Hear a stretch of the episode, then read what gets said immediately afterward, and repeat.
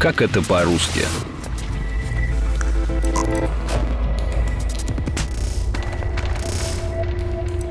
Многие из вас наверняка удивлены, зачем я собрал вас в столь поздний час. До меня дошли сведения, что этим вечером Гарри Поттер был замечен в Хоксмиде. Итак, если кто-нибудь из преподавателей или учеников попытается помочь мистеру Поттеру, они будут наказаны в полном соответствии с серьезностью своего преступления. Более того, любой человек, кто будет знать о подобном поступке и воспротивиться сообщить о нем, будет считаться в равной степени виновным. Любой фанат истории о Гарри Поттере помнит, каким сложным языком разговаривал Северус Снейп. Его речь утяжелена сложными конструкциями, будто говорит не человек, а робот. В полном соответствии с серьезностью своего преступления, воспротивиться сообщить о поступке. Лингвисты назвали бы такую речь канцелярской.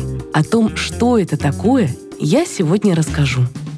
Привет! Меня зовут Анна Глушенкова, а это новый эпизод подкаста «Как это по-русски», в котором мы разберем, что такое канцеляризмы и почему их называют паразитами речи.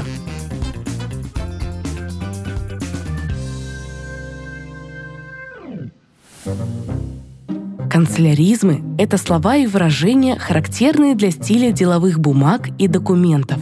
Там они уместны, а вот в разговорной речи – нет – поэтому и считаются языковым мусором. До середины прошлого века какого-то отдельного обозначения официально-делового стиля не было. Его придумал в 1961 году советский поэт и переводчик Корней Чуковский. Рассказывает филолог, доцент РУДН Татьяна Коренькова. Корней Чуковский ввел в оборот слово «канцелярит». Емкий образный термин понравился.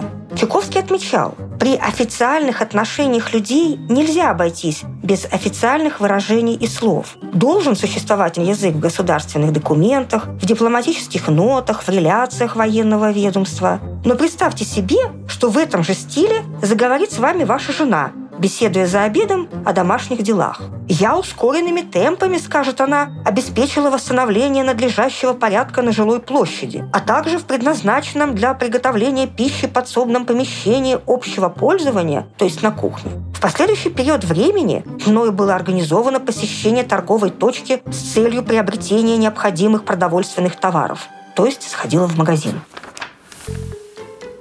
В одной из своих статей Корней Чуковский привел такой пример канцеляризма. На одном из кавказских курортов существовала лет 10 ловчонка, над которой красовалась простая и ясная вывеска – «Палки». Недавно я приехал в тот город и вижу, ловчонка украшена новой вывеской, где те же палки именуются так – палочные изделия.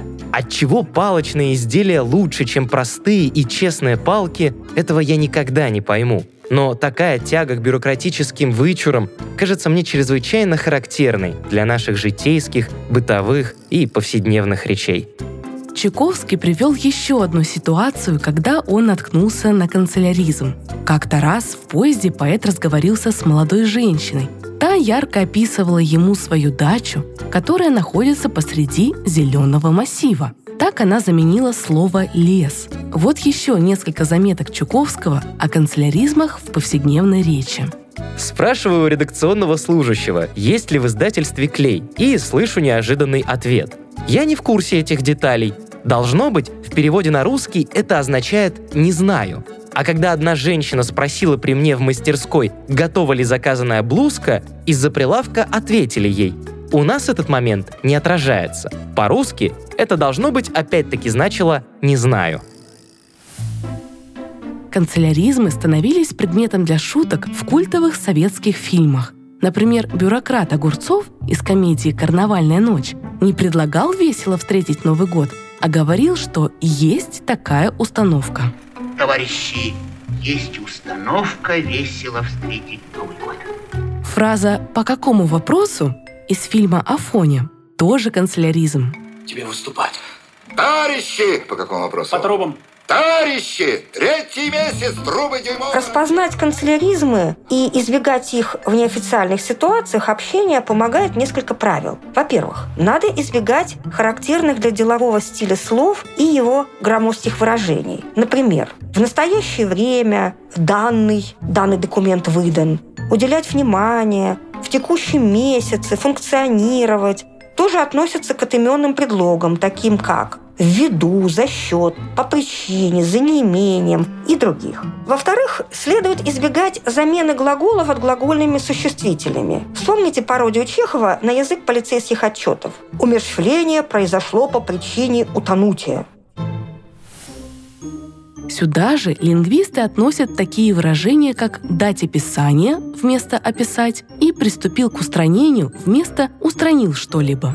Третий совет – не увлекаться существительными в косвенных падежах. Например, длинная и сложная фраза «повышение уровня осознания проблем общества» – это не что иное, как канцеляризм.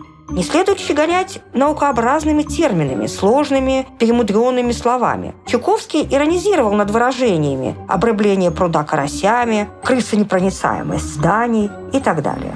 Кстати, от фраз вроде «нами были приняты безотлагательные меры» тоже нужно отказаться, ведь они канцелярские. Канцелярит – явление не только российское. Во многих странах мира язык официоза подвергается критике за то, что делает речь высокопарной, запутанной, а иногда даже намеренно неразборчивой. Граждане США иронизируют над федспиком.